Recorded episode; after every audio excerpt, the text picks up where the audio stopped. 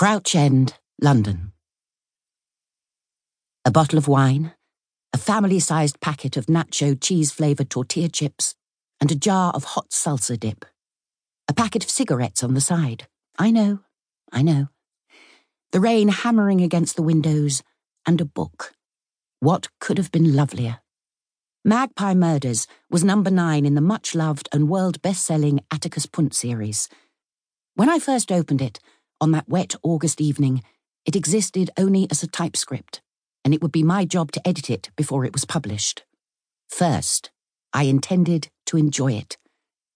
I remember going straight into the kitchen when I came in, plucking a few things out of the fridge and putting everything on a tray. I undressed, leaving my clothes where they fell. The whole flat was a tip anyway. I showered, dried, and put on a giant Maisie Mouse t shirt that someone had given me at the Bologna Book Fair.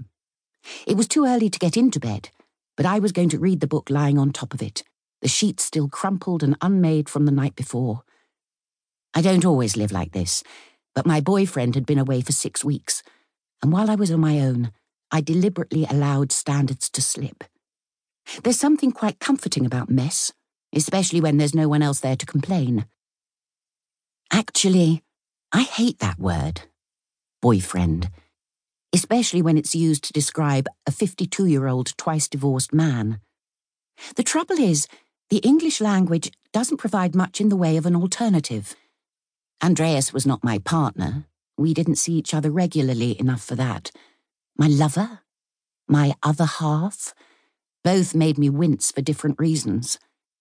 He was from Crete.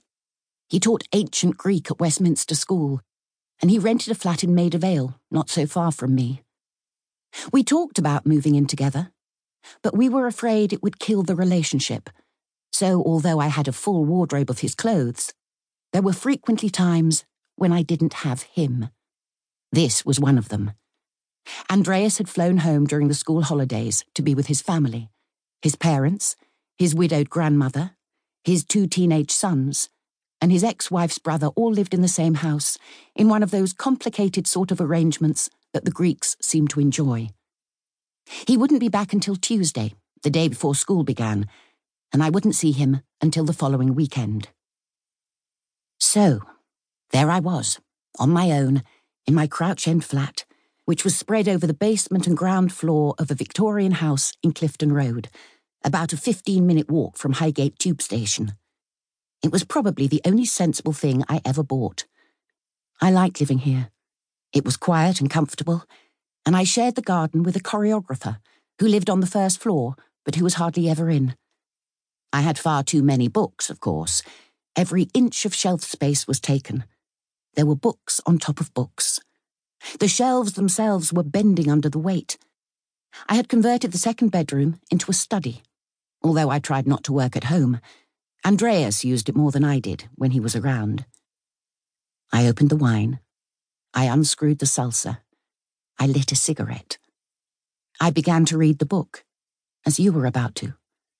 But before you do that, I have to warn you. This book changed my life. You may have read that before. I'm embarrassed to say that I splashed it on the cover of the first novel I ever commissioned, a very ordinary Second World War thriller I can't even remember who said it, but the only way that book was going to change someone's life was if it fell on them. Is it ever actually true? I still remember reading the Bronte sisters as a very young girl and falling in love with their world, the melodrama, the wild landscapes, the gothic romance of it all. You might say that Jane Eyre steered me towards my career in publishing, which is a touch ironic in view of what happened. There are plenty of books that have touched me very deeply. Ishiguro's Never Let Me Go, McEwan's Atonement. I'm told a great many children suddenly found themselves in boarding school as a result of the Harry Potter phenomenon, and throughout history, there have been books that have had a profound effect on our attitudes. Lady Chatterley's Lover is one obvious example, 1984, another. But I'm not sure it actually matters what we read. Our lives continue along the straight lines that have been set out for us.